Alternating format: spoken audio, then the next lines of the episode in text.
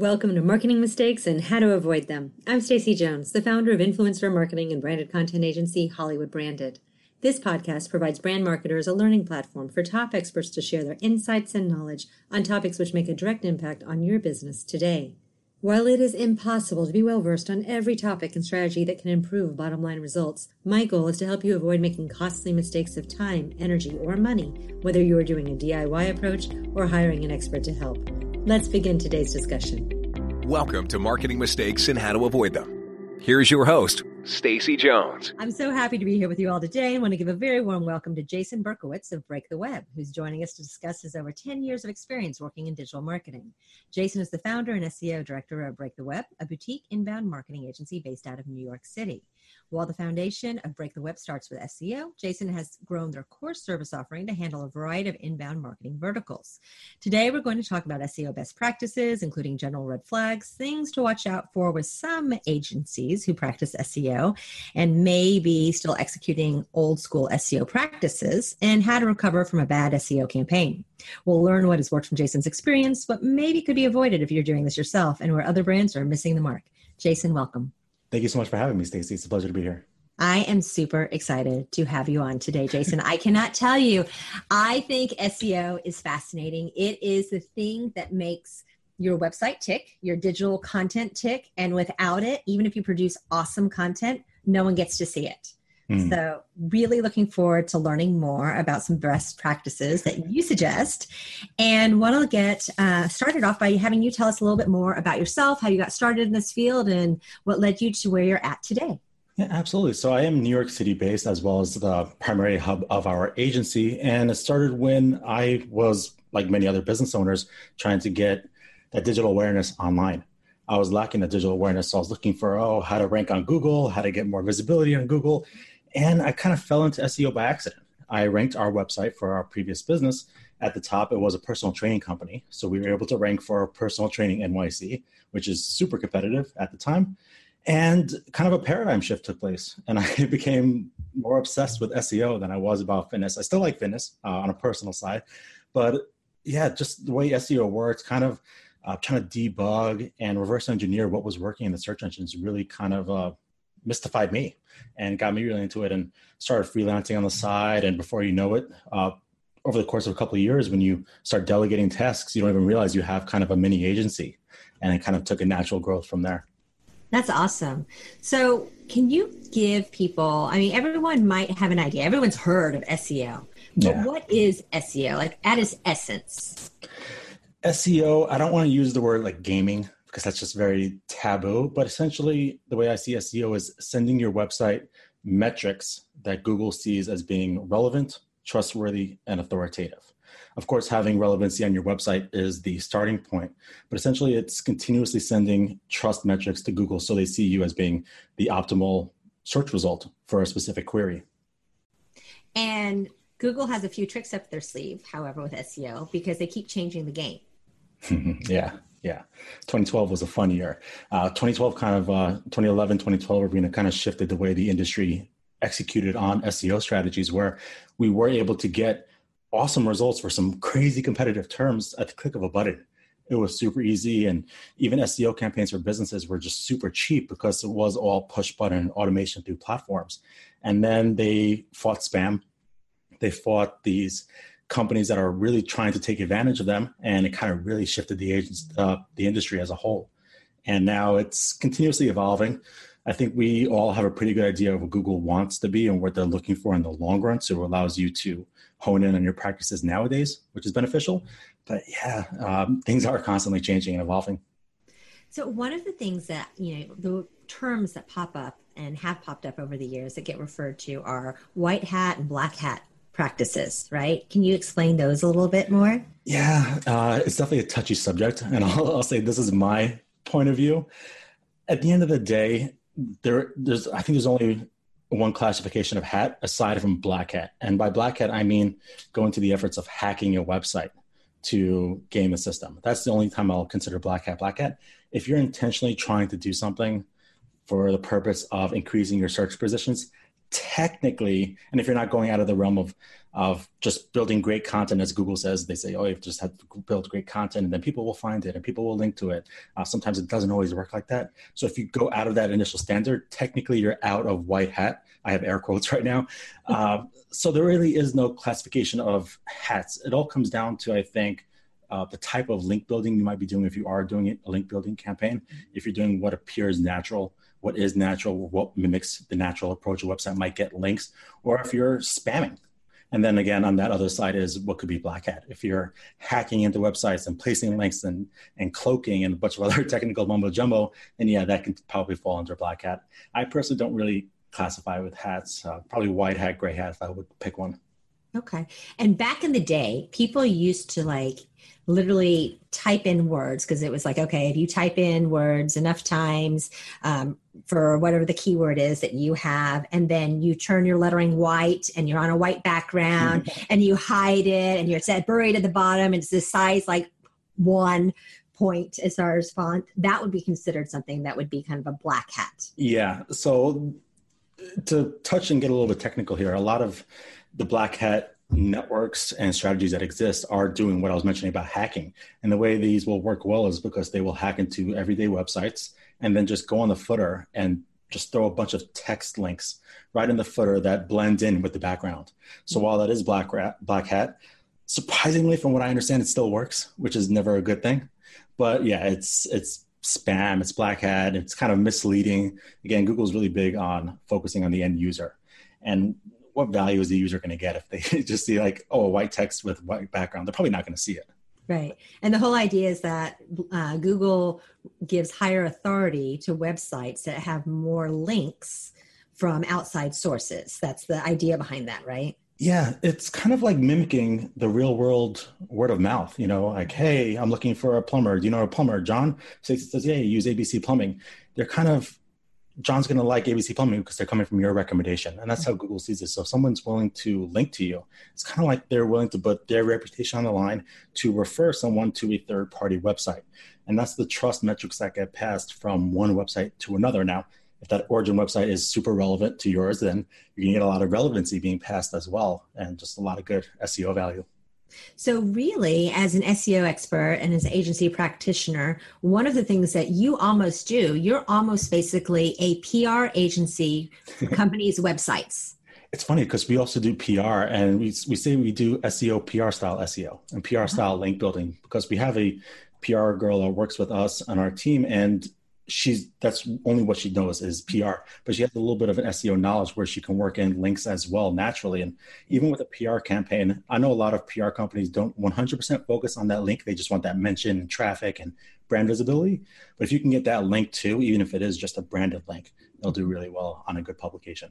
Yeah, and what's interesting because we do a lot of PR for our own agency yeah. is when you give interviews to uh, media outlets and and uh, reporters even if they don't publish on the first time that link so often they are so nice if you just kindly request if they'll go back and they'll update the article and include your company's link in there backlink to it and it's so much more powerful. It like makes the whole thing worthwhile more worthwhile yeah, we actually do that for companies that are already established and have engaged in like big PR campaigns. Mm-hmm. We'll do those. We'll we'll reach out to them, the publications, the editors on their behalf if they don't have a current relationship, and say, mm-hmm. hey, you know, very simply, yeah, I know you're linking to our company. I think it might be valuable for the users to quickly find us by having a link. You know, again, there's many different angles you can go about that approach. I'm sure you can probably speak on that better than we can.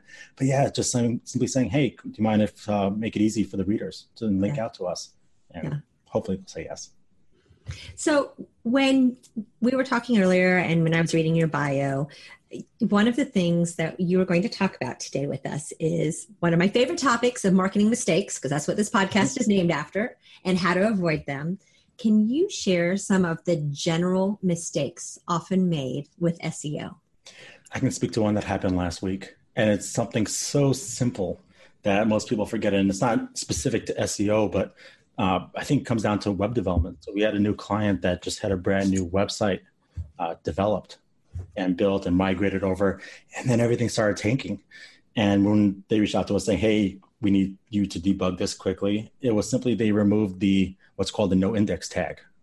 from the source code. So it basically said to Google bots and all the search engine crawlers do not crawl this website. It's called a no index tag that was still placed on the website. And simply Google, every time they tried to visit the website, was kind of pushed away. Right. And it's something as simple as removing one little line of code. We do this in, in the development stage, so Google doesn't crawl a staging website and a website under development. But when you migrate the website over to the live domain, that code would typically need to be removed. Sure. And it's something so simple. And we've actually, since then, we made that our into our standard operating procedures to check for that no index code uh, to ensure that, yeah, of course, it's very simple, but it should be removed. So that's one of them. And then with SEO is, like you said, you know, people are still following a lot of old school information in regards to what used to work and thinking that it still might work today and going on that. There's a lot of free information out there online.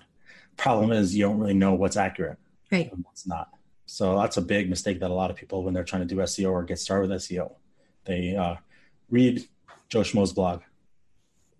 Okay, that's fair enough. I will tell you one of my favorite ways that we ended up getting first page ranking pretty much on any keyword that we were looking for was something that no longer exists and i'm really sad about it and it's google plus where uh-huh. right i mean it was this fantastic magic sauce hidden trick that we created a google plus page we never expected anyone to ever go to it and we would post all of the content we wrote to it and google would automatically give it higher authority because it was on google plus their own platform and so it would like spin it up put it on the first page you'd have like this little, little like bold statement all of these things that's gone as of it, it, google plus has gone away I think like in two days. yeah, right. it's like, two days. like I have had to admit defeat. It no longer works at all. Plus, they rolled that little part back, so they stopped doing it about a year ago. But what are some of the tricks that are just SEO that people can use to accomplish success? Essentially, yeah, content is king. Content is probably the number one thing. After content is just going out and doing outreach, kind of like you would with PR. Mm-hmm. You know, trying to get the word out. If you if someone is linking to one of your competitors, for example, in a piece, and you can reverse engineer your competitors. Um, I can name drop a software, ahrefs.com, H-R-E-F-S.com. Um, and if they're linking to a competitor saying simply emailing them saying hey oh, I, ha- I, have this great piece also that might be of value to your readers. Do you think it would be worth it to have it added to your piece on this?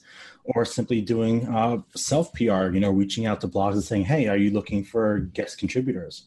Uh, there's a lot of good blogs that are good for starting points with pr and trying to pr your own business. And saying hey um, i'm willing to write a topic on this do you approve? I would love to contribute to your blogs. That's those are good starting points, especially to get some good links. And Google will also have an entity created for your brand and your name. So even if you don't directly have that link, or if you have a link in your footer bio uh, about your post, then it would still have value. So you're really saying that what your agency does is a lot of times, like we mentioned before, very PR driven. You're going out, you're looking at ways to position the website for the company so that they're getting more pickup on other digital platforms.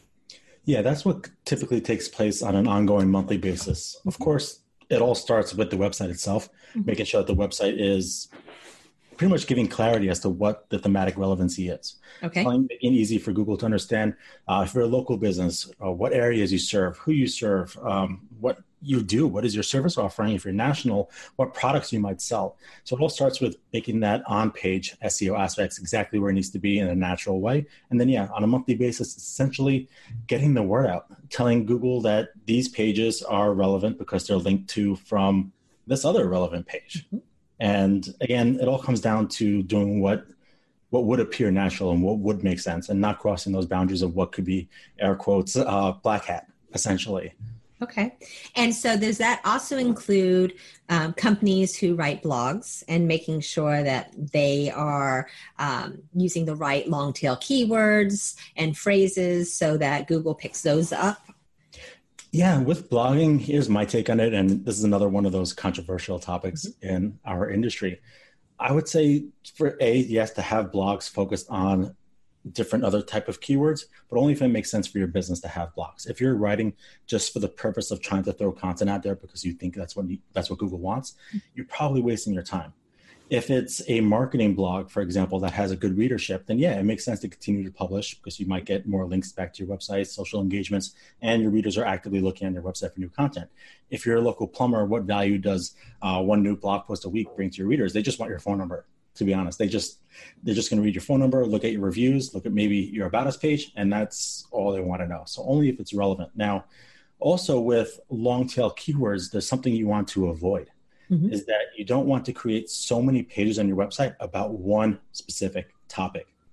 That could create what's called keyword cannibalization and essentially make competing pages on your domain. And Google just will simply say, I don't know which one to rank, so we're not going to rank any of them. And that's actually a big issue that a lot of websites deal with is when they'll create supplemental content for a hub content piece or a hub topic, mm-hmm. and it doesn't really go anywhere because uh, there's just cannibalization. Okay.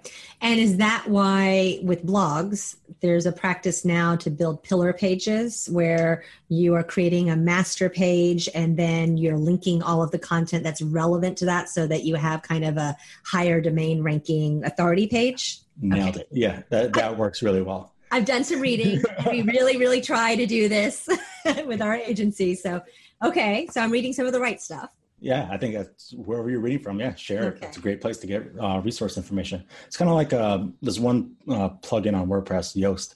He likes to call it cornerstone content. So he kind of coined that term with an article piece, cornerstone content. And yeah, it works really well, creating like a hub page and then kind of uh, subtopics to feed back up to that, as long as, again, it's non competing and it's just uh, thematically relevant from a niche standpoint, maybe.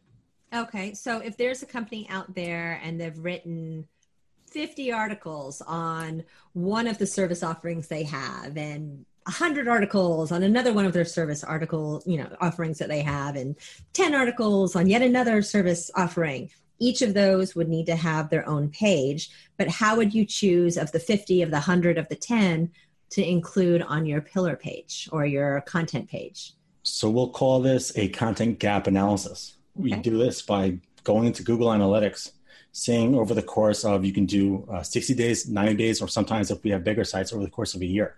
Mm-hmm. see which pages got less than 10 visits over the course of that time period.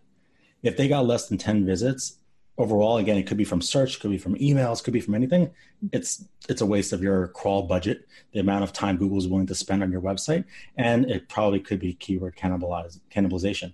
So what you can do is either delete it combine it with another page or just improve the content to try to make it better. Those are typically the three goes to, go-tos we have when it comes to kind of uh, fixing all these content gaps we might have. So a lot of people, again, it comes down to we want to raise our index count, have more pages indexed by Google, have more blog content. But um, if you have a fairly large website, we have that crawl budget, which will just eat, be eaten up by all these crappy pages and low value pages. Mm-hmm. I think when you want them to really be frequently crawling crawling your pillar pages and your hub pages yeah focus on on improving content if it's not competing with another piece. If you have a few pieces that might be competing with each other just combine them. Combine the content pieces and have a great informative piece of content. And then just have all the urls redirect to that one back uh, that one new created piece. Does that make sense? It does. And when you're saying to improve the content uh, besides maybe adding in you know, adding blogs to blogs to make a single blog from three blogs that were shorter. What else do you mean by that? Making it better. I know it's very hard and it's very ambiguous to say. It's like, yeah, just keep making it better, keep making it better. But um, one of the first things you can do is just go to Google. Google is probably the best place to see what they want and just type in your search term. See what is ranking on page one of Google, and that'll give you an idea on the type of content that Google wants to display for that search term. Then you can take that and uh, find a, probably find a writer. Find a writer that's specific to that industry you're in. If you're the writer yourself and you really know everything there is to know about that industry um, that may be good and all but a writer can help you put your thoughts into words. So that might be a good option. And yeah just try to make it better look through your competitors pages that are ranking on google see if there's any pieces or informative content that might be missing data statistics it's very ambiguous to say just make it better because in theory, yeah, just make it better. It's you know it, it be going to Grammarly, making sure that you got your grammar right. You know, uh, simple things like that. I would say. So does grammar matter? Does it if you have misspellings and you have grammar issues? Yeah. like is Google like an English teacher and coming after you and being like, you get a C Google's definitely understands uh, semantics and language, uh, linguistics. You could even go, uh, go to Google and type in Google NLP, natural language processing. It's very creepy, but their goal is trying to improve understanding words in context, words in pairings, and how they all kind of formulate a meaning or an idea behind a sentence. Uh, furthermore, if you type in, and I, I do this almost every day, is uh, go to Google and type in synonym for blah, blah, blah. And Google will give me just a giant list of synonyms that are relevant. So you definitely understand words. And, you know, it's probably not to the extent as a company that's dedicated on grammar like Grammarly. But if it's easy and technology is where it needs to be that Grammarly can do it, who's to say Google can't do it? Who's to say right. Google's not paying Grammarly? Who knows? API access, you never know. You never know at all or who they're going to buy. Plus, there's like this futuristic AI technology that you're hearing about here and there right now, where ultimately there is going to be the ability for platforms to create your content and write your content without you actually chiming in and doing anything. So it'll all be robotically created and optimized without you having a human writing that blog. It's creepy. It's, it's creepy. So creepy. Uh, I've done tests with uh, IBM Watson before, and that's creepy. Uh, so from like learning uh, from what they see as word pairings and the syntax and the semantically relevant words, uh, yeah, it's all it's all creepy. So where does video play into this? Because we're talking a lot about words right now. So how does you know how do videos translate into your content, and what do you do about optimizing videos for SEO content? So I think video comes in really well within content pieces because it's rich media that also first of all on a very broad granular level it breaks up the content. When you first get to a new content piece you're likely just going to scroll really all the way down to the bottom first to see what you're going to be in for. Mm-hmm. are you going to just be in for long paragraphs or are you going to be is it going to be broken up images quotes maybe embedded tweets whatever it might be it helps break it up if you have a video at the top that kind of gives a summary or a recap of that article or that content piece, it makes it easy for someone to say, I'm not in the mood to read. I just rather watch and listen. So I think rich media and video definitely has a good hand. Now, hand in hand with SEO directly, um, that's another ballgame. YouTube is, in fact, a search engine itself. So if you are optimizing a video for the purpose of YouTube, and if you're lucky to be one of those videos that might appear in Google search on page one, then there's definitely something there. You know, try to get the search terms and the keywords in the title, in the descriptions. Uh, take advantage of your own custom uh, captions, your closed captions. Get those keywords in those closed captions. Say that as early as possible within the video, and yeah, just, uh, just make it appear natural and really on topic, and make it really the best video on that topic. Okay, so you just said get your words in closed captions. So, hmm. are you saying to add your transcript to your videos, basically? Yeah, yeah Google um, has the option where they can try to auto detect it, mm-hmm. and it doesn't seem to always work. At least I haven't um, done like real video marketing in probably almost a year, but it wasn't where it was that it would hit every single word perfectly. Mm-hmm. So by uploading your own transcript, you nailed it. Yeah, transcript that has your keywords in it, and you're talking about those keywords frequently within your video, then yeah, it'll help help Google understand what that video is about. And you know, you can even go to another level by naming the file that gets uploaded to Google your primary keyword. You know, that's actually an old school thing that surprisingly still works today, and it is standard best practices with YouTube SEO and video SEO. Okay, so you know, I am learning something right now, this moment, because we don't actually have our full transcripts attached to our podcast, right? And so Google's not necessarily able to actually see what we're talking about beyond the brief intro that we're putting in there. So we should be actually adding in transcripts yeah. to that. Yeah, it'll help just create that again i keep using this word thematic relevancy about the podcast or the page and google has to rely on the information given to them if they can't 100% code everything you're saying on a video then yeah that transcript, if you and if it's mentioned the transcript of the video, Google will know that here's the exact transcript of what that video is about, and it'll just help them uh, just understand everything. Interesting. Okay, so does this? You know, we're talking Google. We're like Google, Google, Google. What about YouTube, which has nothing to do with Google? right? Right, right. I'm kidding. Google buys everything. but yeah. so so how does YouTube kind of catalog this? How is it presented differently or is it really the same? I actually saw something very interesting on YouTube the other day. Was um, it was some big news item that was in the news uh, frequently, and I went to YouTube because I wanted to see a video on it. Mm-hmm. And I actually saw news article snippets right in the YouTube search on my phone. It was the weirdest thing I've ever seen. I didn't expect that, and I was quite intrigued. I couldn't find anyone to talk about it online, so maybe that they were testing, and I happened to be one of those test subjects. But I found a news article directly like on the top of the search results in YouTube. Really?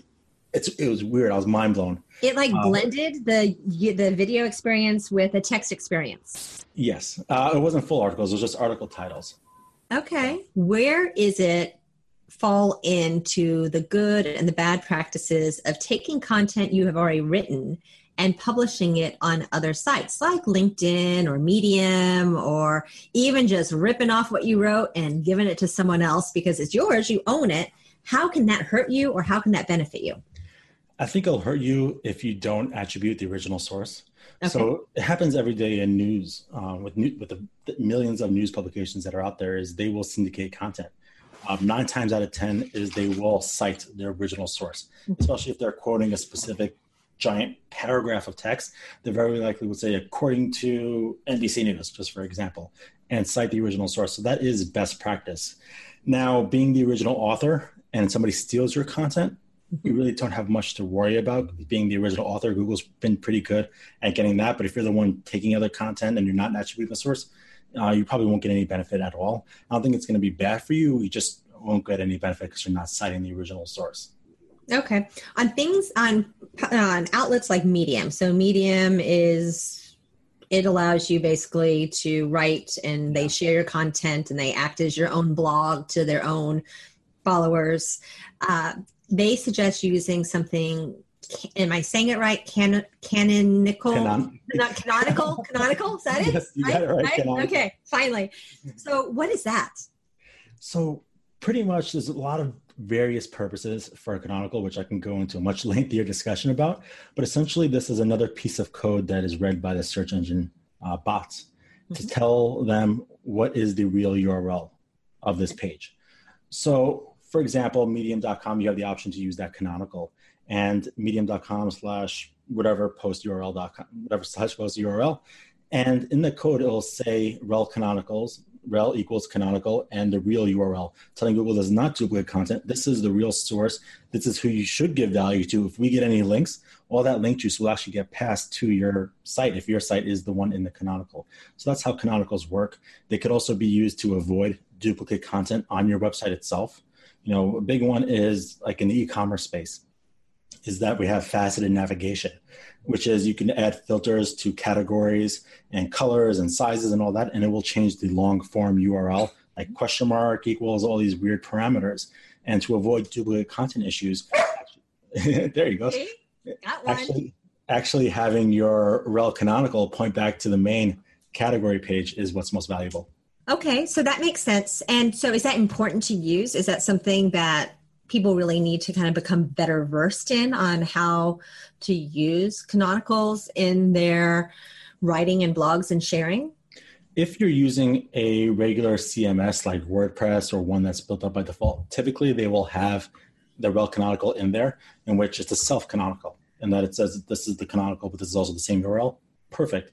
If you are duplicating content on your website, if you are again maybe stages of the funnel or whatever it might be if you're duplicating content if you're attributing like medium does where they most of their content is user generated content from other people's blog and that's where it comes to be beneficial for them. And where medium won't take a big hit from an seo platform or an seo standpoint because they're not giving some bad juju essentially. And is medium you know are platforms like medium beneficial to companies? I mean is it is there a point to repurpose your content in other places? Because basically what they're doing is they're trying to serve you up to their audience right yeah from, yeah, from a direct seo standpoint um, probably not okay. but from a branding messaging standpoint it actually works really well and um, I've been into Medium maybe more so over the last six to seven months. I was I heard about it for many years and wasn't too involved, but it's actually a really big following on Medium and people that that give the the claps mm-hmm. and sharing Medium posts. And Medium posts can actually rank very well themselves in Google search if that Medium post is just uh, not taken from another website and it's unique and original on Medium, they actually do rank really well. So. Okay. And then what about LinkedIn? Because LinkedIn has been trying to build themselves up as we are a content platform. Make your videos, make your blogs, use us. How's that fall into it? I think it would probably be along the same lines. Is you can use I think it's the LinkedIn Pulse. I actually I'm really bad with social media. Like from a personal standpoint, I have all these profiles and I know that I need to be doing it, and I don't nearly do it as much as I should. But I know LinkedIn Pulse, for example, you can post um, original content on LinkedIn, which has the potential to rank as well. Mm-hmm. I'm not too familiar if LinkedIn gives you the option to change canonicals. Mm-hmm. Uh, if you do syndicate your content on their platform, I'm not too sure about that, but I know that uh, from a business standpoint, maybe B2B, that's where the place is, and that's where your consumers probably are, are on LinkedIn. So to get about having your content where people are. Okay. Are there any other sources that you can think that might be valuable for people to know about where they should look besides a medium, besides a LinkedIn that just come top to mind, or are those the two top ones right now? Yeah, I think from a social media platform standpoint, those are probably the big ones. Facebook, of course. Uh, Google Plus has been out since like 2014, but uh, yeah, those are probably the big ones. You know, there's probably also private social media companies for specific industries mm-hmm. that I might not be aware of. Uh, we all might not be aware of. So it's about, like I said, trying to be where your consumers are. If your consumers and your audience is going to be on Medium, mm-hmm. Medium. If they're going to be on LinkedIn, if they're marketing directors or business associates or wherever it might be, post to post to LinkedIn. Get the message out there. Build up your following on LinkedIn. Okay. What are some more things that our listeners should be watching out for, which might be mistakes or not great SEO practices? Yeah, there's just like so many. I was like, oh no, what, what, am I going to say right now? But then I just have like an internal portfolio, I guess, of I talk about you know, I know we talked a lot about links, so I think diving back into the website itself might be a good starting point. Mm-hmm. You know, is like you said, not black hat with the text being like transparent with the background, but just over optimization. Okay. Does it make sense for? Um, I know for a lot of local businesses out here in New York City, they just are severely over optimized because personal injury lawyer NYC. If you're looking for the best personal injury lawyer NYC has to offer, our NYC personal injury lawyers, you know, that just doesn't make sense. Right. And kind of falls back into what we spoke about grammar is make the page the content on your page awesome make it mm-hmm. natural. Yeah throw in personal injury lawyer nyc um, in nyc make just have it make sense. Don't overdo it. If it makes sense to have it there then yeah try not to over optimize and surprisingly i still see i think you mentioned this earlier is people are still bolting their keywords on content pieces. And that's super old. It doesn't make sense. It's super ugly to see too Mm-hmm. And when I maybe it's because I'm SEO aware, when I see that, I automatically hit the back button. I was like, you don't even deserve my engagement on this page. Um, yeah, just trying to keep things natural, make that okay. thematic relevancy nice and clean, and provide that great user experience. Okay. And one of the topics we wanted to talk about today is how can listeners know how to choose the right SEO agency for them. Besides, of course, working with Break The Web, right? Besides your company. of course. Yeah, right. But I mean, I know we get slammed on a daily basis, right? 10, 15 plus. I looked at your website and I think we can help you optimize and blah, blah, blah, blah, blah. And most of them actually are coming from overseas very often. It's big blasts, but sometimes not as well. So there's a lot of lead gen because, you know, SEO people like lead gen. That's good. They've figured it out. But how can someone know who's the real deal, who's not the real deal? What should they be looking for in an SEO agency to know if it's going to be an actual good fit for them and a good experience? One thing I like to say is there's many different things you can say, but one of them is if it's too good to be true, probably is. One of the biggest things with these cold spam emails from overseas is like, we promise you, we guarantee you $99 a month that probably seems a little bit too good to be true. I actually recorded a video a couple months ago on SEO guarantees. I haven't really done much of my own practice what you preach on it, but uh, I have a video dedicated on SEO guarantees and why it's a sham and why people should avoid it. Um, proof is in the numbers. If they have case studies, um, you know, everyone could take logos and just place them on their website, but only only a certain amount of people can actual have actually have screenshots from Google Analytics, mm-hmm. have screenshots from the deep inner workings of the strategies that were executed on. So case studies, case studies, testimonials. Um, it's a very cutthroat industry, the SEO agency industry, very cutthroat. And people, unfortunately, do go that mistake of trying to fake it until they make it. And maybe there's some goodness to that. You know, you got to start somewhere. But you know, if you're willing to, if you want to do things the right way, you want to invest in a company that is going to give you that long-term results and not have any issues. A, make sure they're fully transparent in what they do. Understand what type of execution strategy they're doing. What's going to be involved? What is communication like? How many keywords are we targeting? If they say, okay, we'll do your SEO campaign for two thousand dollars a month and target 100 keywords, wait, what? Uh, you know, that doesn't really make sense. If these keywords are not relevant, like 100%, like with or without in NYC, for example, it's going to be very hard and very unrealistic. And also just be mindful of expectations. You know, SEO is not a cheap marketing vertical as it used to be. And just because, at least in our agency, we've switched since 2012, making things what was platform to having things a bit more manual, to be frank, because we're all business people here, hours need to be allocated mm-hmm. and more man hours need to be put into SEO execution and SEO strategy. And there's a lot of that happens behind the scenes. So yeah, mm-hmm. make sure they have proof, proof on what they say. Uh, if somebody gives you a weird feeling, go with it and maybe inquire further from somebody else. You know, call me up and say, or some email saying, "Hey, Jason, we're speaking with this this SEO company. They're saying this. Uh, would that be a good option?" I'm not going to try to steal business, but I'm happy to help if somebody has a question like that, just because it is very cutthroat. And also, if they're willing to keep you on a long term contract, not give you any flexibility, like a year, I would be wary of that too. You know, they want to guarantee revenue over the course of a year. Right. Yeah. Okay. So you're saying not a long term contract? Are you are you saying you're saying shy away from that I'm saying don't hire like, an SEO wait. company.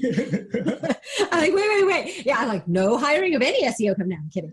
But so realistically, you know, what how long do you need to give an SEO company some time? Because Google is it, it while they're going through your content all the time, there it takes some while to actually update some things. It's not like every single second it's updating. So if someone is working with you or they're doing some initiatives themselves or another agency or whomever, yeah. how long do they need to give it to see if it's actually working?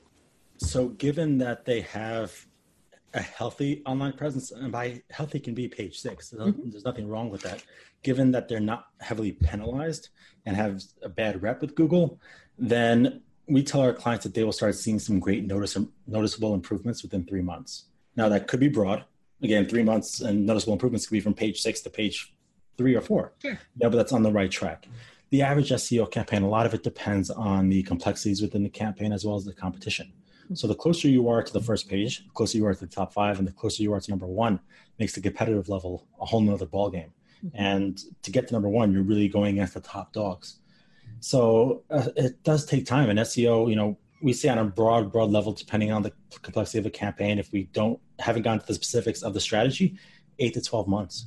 You know, we've even given um, SEO proposals that said you need to prepare for a two-year campaign mm-hmm. because there's no way you're going to hit it for these targets in this time frame. And you know, let's be realistic here. You know, that's what we tell our clients. Like, we want to make sure that your expectations are met, and we have to deliver because your success is dependent on uh, our success is dependent on your success. Sure. So yeah, it's it's a tough ballgame to get those estimations and how long it might take to get results, but you should see something within a few months. Uh, some good positive movements, things on the right track. Google actually has a video in which they tell you how to hire an SEO, and I don't believe everything that they say there, truthfully, but they do have one good point in which they say that you should prepare for a 12 month campaign when you engage in a new SEO firm. So okay. at least they set the standard and they, they set those expectations.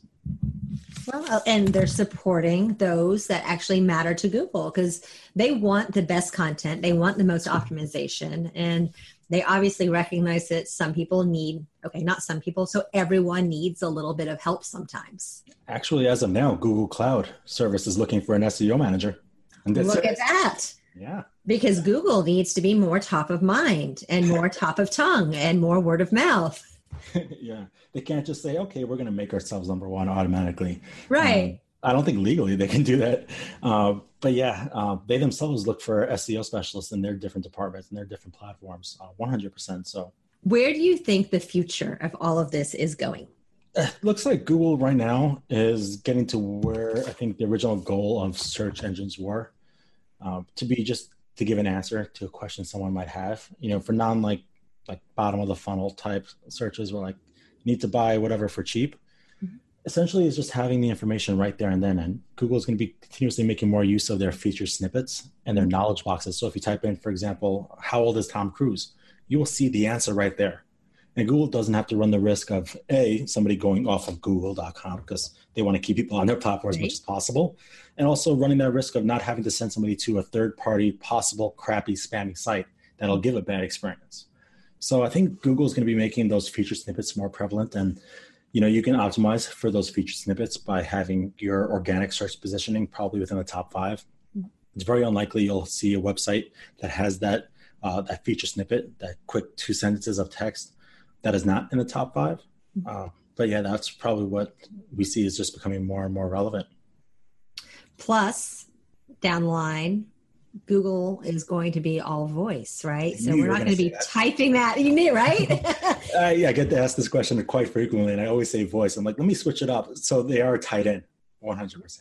Okay. I think you were kind of going into this before I started like getting all extra uh-huh. questions. Yeah, they're going to be taking their voice answers from that feature snippet. Yeah.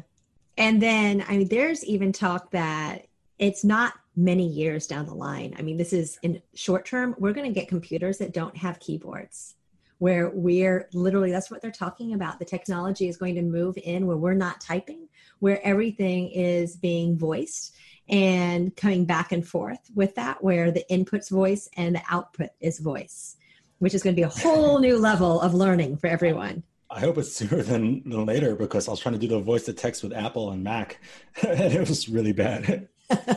this was like two days ago. I'm not even joking. It just didn't work right. Uh, so I'm excited for that. See, and I like actually writing helps me, I think, streamline my thought process. So I can't even, and I am long winded when I type. So I can't even imagine how long winded I will end up having emails be if I'm just chatting about it. Oh, so, yeah. Well, today has been fantastic. And is there any additional information that you want to give our listeners as well as let them know how they can contact you? Absolutely. So, again, um, a lot of what I said earlier kind of has to get recapped and said over and over again. Just be careful where you're hearing information from in regards to SEO. If you're looking to hire an SEO company, just make sure you hit them with the nitty gritty details about some of the numbers that they might be showing in a case study or their execution strategy. What are you doing on a month to month basis? Are you just signing me up for directories? I heard that was so 2007. Or are you actually going out and doing outreach to publications in the hopes of trying to get some links back to us? Mm-hmm. And what are you going to do for our website? Are You're just going to leave our website the way it is and go on to just off page SEO and links. So doing due diligence and taking that extra step to properly vet the SEO company is the big one. And if you decide that you want to properly vet my SEO company, you can find us at breaktheweb.agency or shoot me an email at jason at breaktheweb.org. Well, Jason, that is fantastic. I want to thank Jason again for putting and sharing in. I can't even talk. I want to thank Jason again for sharing today all of his valuable advice. I know I and our listeners really have gotten a tremendous value out of it. So thank you. And tune in to our next podcast where we'll be deep diving into more marketing mistakes and how you should avoid them. Thank you so much, Stacy. Thank you, Jason.